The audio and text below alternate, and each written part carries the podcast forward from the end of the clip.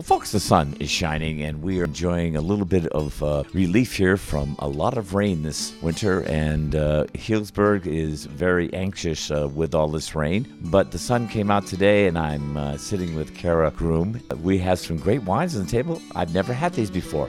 And we met at Valette. We now have some wines on the table, and we'll go back to Valette because they have great food. I'm anxious to try your wines with food. So thank you for uh, joining me here today. And let's talk about the other two wines. We've already talked about the Riesling. Uh, sure. So next one, um, I think going down the list is the Melon de Bourgogne. This is a more unique varietal. I source it from Robert Young Vineyards in Alexander Valley. They grow 1.9 acres of Melon there, and it makes up half of the production of Melon in the North Coast. I would say that most people would not know that as a varietal because I don't. I didn't until uh, I pretty much started making it.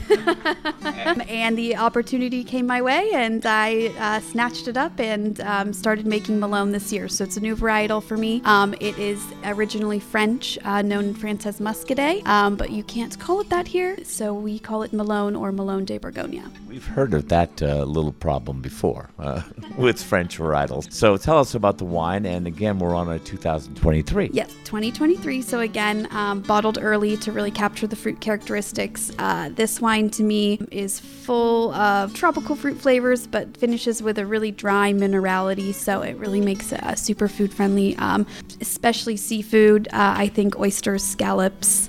Uh, things like that when I drink this wine. So sunshine and oysters on the patio with friends.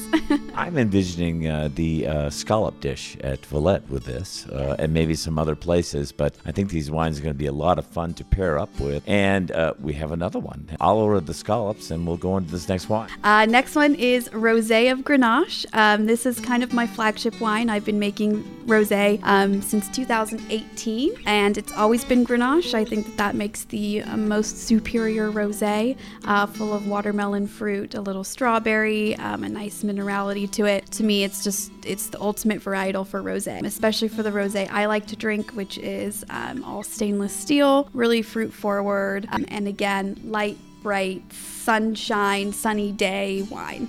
we don't want oak on these wines. We do not. So there's no oak on any of these wines. They're all stainless steel. Uh, really let the fruit do the talking, let the fruit really shine. Something my dad taught me, and I kind of uh, took and ran with it. so you have some varietals here that are very hard to find, and uh, I, I'm uh, amazed that you have found these, uh, and they seem to be in very uh, envious spots. Yes. So I started the brand with a Rosé of Grenache, which was the the easy starting point, and then as it grew, I really wanted to encompass Riesling into my lineup because I love Riesling and it's one of the wines I'm the most passionate about. Uh, so that was a journey to find Riesling uh, in Sonoma County. Uh, that was really tough to do, but we were able to source some, and I've been doing that since 20, 2020 was my first Riesling vintage. And then this last year, I was lucky enough to get the opportunity to work with some Melon de Bourgogne, which was a new varietal to me. So it's been really fun to work with. Now, where would we go with the rosé, uh, food-wise? We'll probably get three or four dishes, but uh, it's a it's a nice and, and light rosé. It, it, clocks in at eleven and a half percent alcohol, um, so it's a really food friendly wine. But again, kind of seafood. Those nice light flavors go really well. So I see something coming into vision here, and that is these wines are a perfect starter. And then going into your dad's wines, uh, we're going to have quite a meal. Absolutely. All right. Well, folks, uh, we're enjoying some great wines here, and uh, thank you uh, for your time here. And uh, let's let's have some more wine. Perfect. I need some rosé.